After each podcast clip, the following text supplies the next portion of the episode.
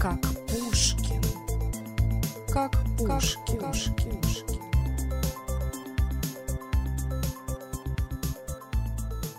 Привет-привет, дорогие мои друзья!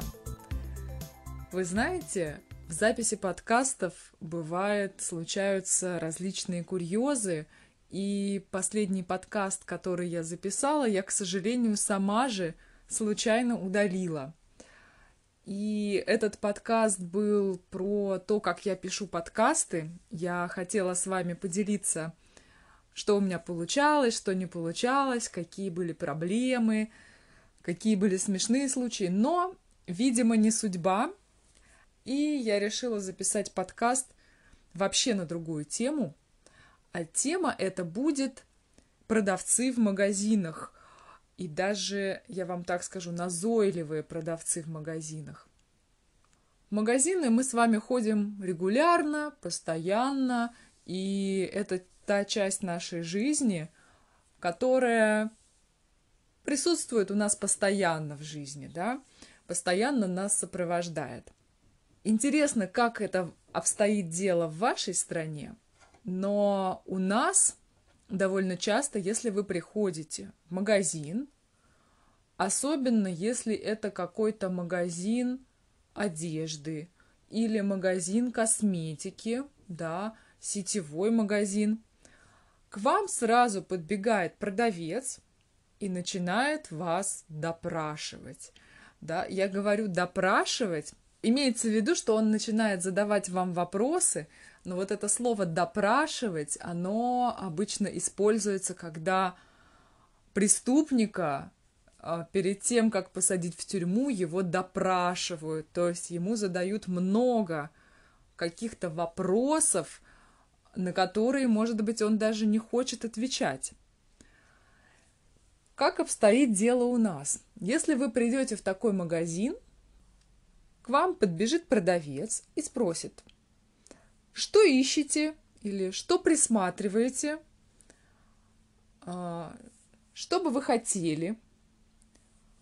Ну, на самом деле, я, например, обычно не очень люблю такое внимание к своей персоне. И я обычно говорю спасибо, я сама посмотрю, а, если что, я к вам подойду. Но бывает, что, например, можно сказать, я если это магазин косметики, я могу сказать, я ищу шампунь. Вот, но чаще всего мне для этого не нужна помощь продавца. Но этот продавец подойдет к вам и скажет, давайте я вам покажу наши шампуни, давайте я вам покажу нашу новую коллекцию. Ты говоришь спасибо, я сама посмотрю, но продавец вас не отпускает, он от вас не отстает, он говорит, посмотрите, вот тут вот у нас товар со скидкой. А вот эти вот шампуни у нас по акции, идут по акции. Если вы возьмете два шампуня, то вы получите третий в подарок. О, Господи! И я уже в этот момент думаю, скорее бы меня оставили в покое, чтобы я могла просто спокойно сама выбрать то, что мне нравится. Но согласитесь, как правило, человеку не нужна какая-то особая помощь, чтобы выбрать шампунь, правда?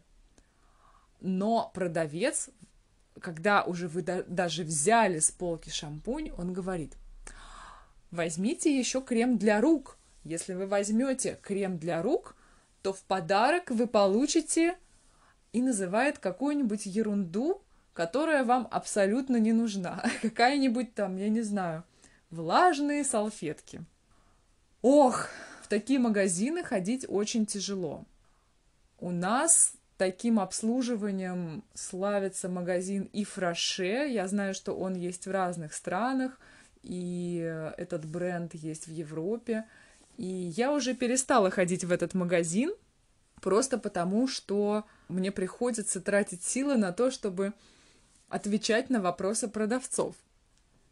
Но бывает и другая ситуация продавцы бывают просто не заинтересованы в том, чтобы продать вам товар. И они могут быть не очень-то вежливые.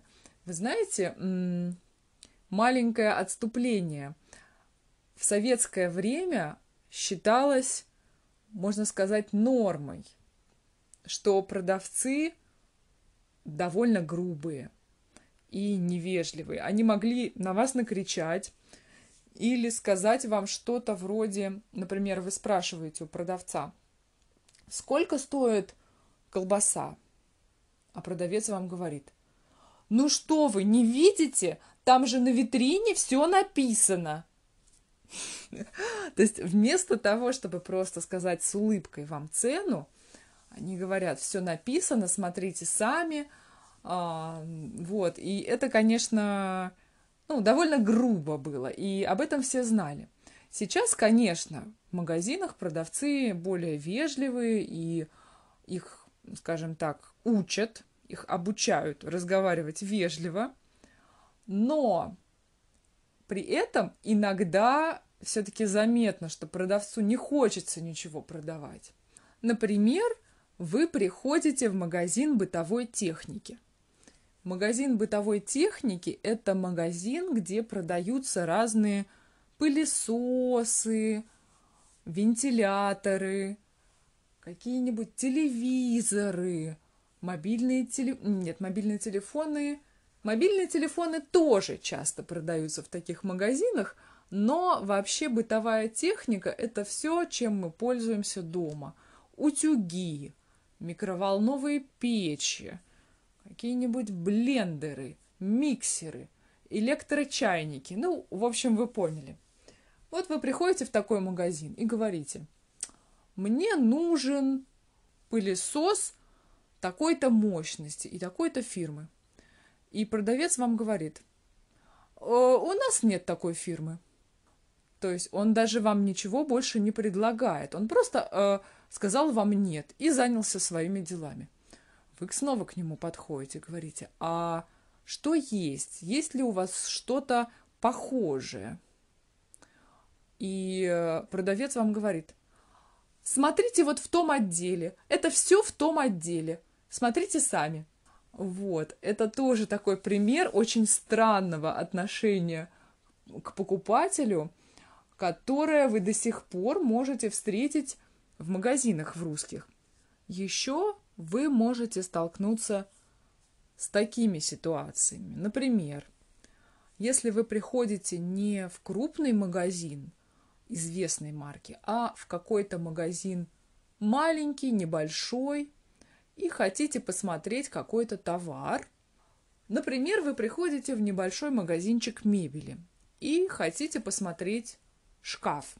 Вы подходите, открываете дверцу, да, чтобы посмотреть, что внутри. И тут же к вам подскакивает продавец и говорит, осторожно, осторожно, не трогайте, вы можете запачкать шкаф. Давайте я сам вам открою. А вы будете брать этот шкаф? Но вы же только пришли, и вы еще не знаете, хотите вы покупать этот шкаф. Вот этот вот вопрос, вы будете брать, значит, вы будете покупать. Вот. И вы говорите, ну, я не знаю, я должна посмотреть пока что. И продавец говорит, ну, если вы не будете брать, тогда нечего и трогать руками. Вот. Такие ситуации до сих пор у нас случаются. Это может быть магазин мебели, магазин одежды, а, что-то такое. И вы знаете, я вам хочу сказать, что на фоне таких магазинов, когда у нас появилась Икея в Москве, в Подмосковье, люди были шокированы уровнем сервиса, что в Икее можно все трогать руками, можно сидеть на креслах, можно лежать на кроватях. Это было настолько необычно, мне кажется, это одна из причин, почему русские очень быстро полюбили Икею, и она стала очень популярной у нас в стране. Я напоминаю, что вы слушаете подкаст проекта «Как Пушкин», который предназначен для всех, кто хочет говорить свободно на русском языке. На этой неделе я хочу поблагодарить Иэна из Новой Зеландии за то, что он а, поддержал мой проект и сделал донат. Большое спасибо.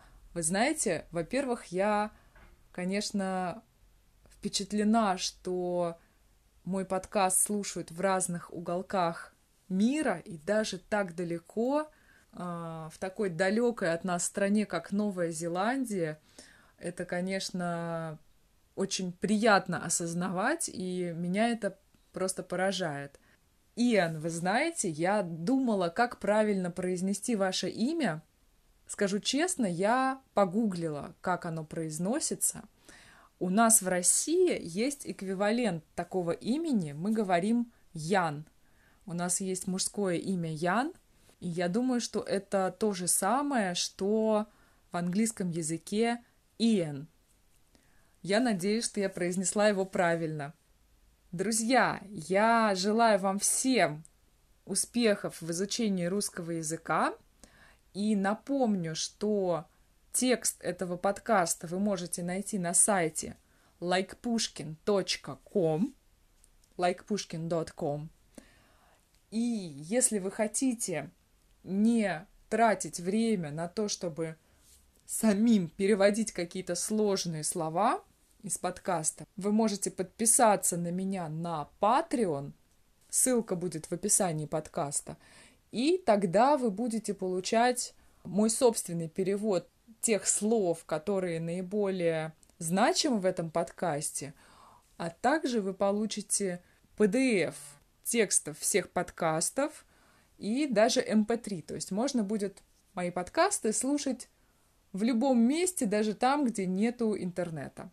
Вот. Ну и, конечно, вы таким образом поддержите мой проект. Для меня это очень важно. Я надеюсь, что я не сотру этот выпуск. Я очень надеюсь, и что вы его услышите.